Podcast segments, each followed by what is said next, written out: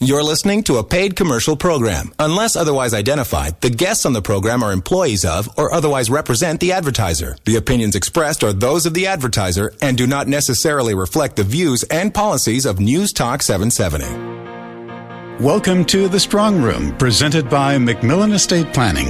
I'm Herb Ham. On this opening segment of the program, Trust and Estate Planning Specialist Sherry McMillan talks about the most important reason to complete an estate plan. It's all about taking care of family. And it should be done in an effective and efficient and easy manner so you don't create conflict in your family. And by doing it in proactive stances, you can accomplish that. So truly the gift is a kindness to your family because you keep them harmonious. And I, I'm sure from your vast experience in this field that you have seen the dramatic difference between the disharmony and the harmony, what a difference a truly well designed plan can make. I sadly have. And we have a saying in the field that you don't really know somebody until you share an inheritance with them. And I think, unfortunately, that is a very valid statement in society. So, how much better it is, in my view, to start to be thoughtful proactive in thinking about where those areas of conflict will arise. Now, most of us already know where those conflicts will arise. once we get into further discussion with the family, they'll come to light. So I give you a case study, but we more recently was working with a family and I asked, how do your two sons get along? Well, they don't, and they haven't for many decades. So uh, building an estate plan where they would need to be collaborative, cooperative together is an outright disaster waiting to happen if we were to design it in that manner. So why do that? Let's proactively build autonomy in for those two sons so they can stand alone on their own two feet and don't have to have that conflict arise amongst them. And so I do believe by having these conversations in advance, as a parent group, we know our families. We're the ones who do know our families. And so we need that imparted wisdom to come through into the plan and the plan to be designed in a manner to address those conflicts so they don't arise. We're being proactive and we're making sure we find the solution before the issue even arises in the first place. Being proactive is especially important when it comes to fairness in estate planning for families. And generally, when we're working with families, we spend a great deal of time here. The reason being is most of us, when we have had family dynamics through the years, have treated our children in principle equally. We do try to in society. But what happens is often it becomes disequal based on fairness. So you know, let's say I have a child that's been ill for a window of time. I may have supported them, helped them with their down payment on their home. I might, may have done all kinds of things to benefit the child that was in need. Well, is that fair? Is that equal? They're not the same thing. And so, by definition, when we're looking at designing our estates for our loved ones, we'll typically want to have a fair approach not necessarily an equal approach.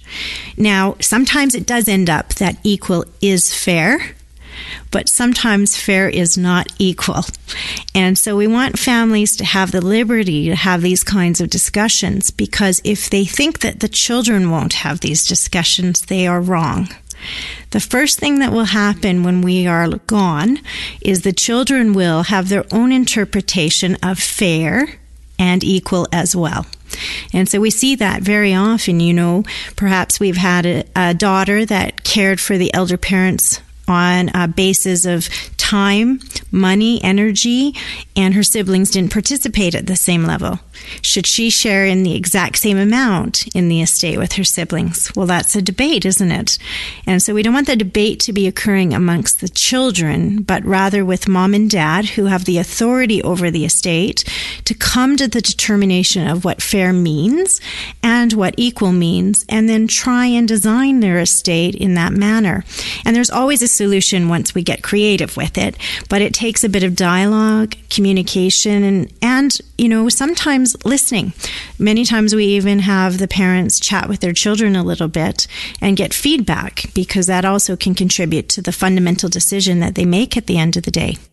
Do you find this is, is uh, one of really the cores to your approach this this dialogue having people really literally being on the same page that's right we don't want people's expectations to not be met if possible. And so frequently when we've had families designing their estate plans, the communication is equally as important as any tax or legal work that they'll be doing. And Sherry, it reminds me of a family you worked with where the family business owner assumed the business should go to the daughter because she was working in the business, but it turned out she didn't really want that responsibility. Meantime, the son did want that responsibility to help carry on the legacy of the family name, and in the end, it all worked out very well for the parents and the children. So, this is a much better outcome than we could have ever dreamed of by having a conversation. And so, I think families need to know that estate planning certainly is about tax, it certainly is about law, but it's much more than that today. It's about what are the expectations of the beneficiaries and can can we meet them if we're proactive about discussing them in advance? And you said something interesting before that once you understand the expectations, there are always solutions and options. That's right. It's when we're blindsided or we can't change the plan after a passing that you end up with conflict. So, you know, they were vocal, these children, about what their expectation was and what their hope was. And we could meet that because it was reasonable and we found a fair solution that worked for everybody. And I can tell you that the business owner, the father and mother, are absolutely delighted. They feel another level of success because everybody has come together in this means. You know, we have another example of this that's at a different level, Herb, that I love to share. It's about a family hutch that was in a family one day we were working with, and it had a lot of meaning to everyone. And two children wanted it and even outright said that they would fight over it. So we're going to have a multi million dollar estate tied up in court over a family hutch. I mean, that makes no sense. So, what we did is we held a family barbecue with the solution being that we did a draw during the barbecue of who would get the original hutch and who would get the reproduction hutch that they had made and they had a great event. They had a family opportunity to be together, a family session that they'll always remember, and closure around that issue before mom and dad are ever gone. And so that issue won't come to the table later. And I think that's what we need to understand about estates. Estates are not about the wealth that we created, a particular asset, like they're not about a mutual fund we own. They're not about a particular GIC or a particular property. What they're about is the meaning that's attached to them.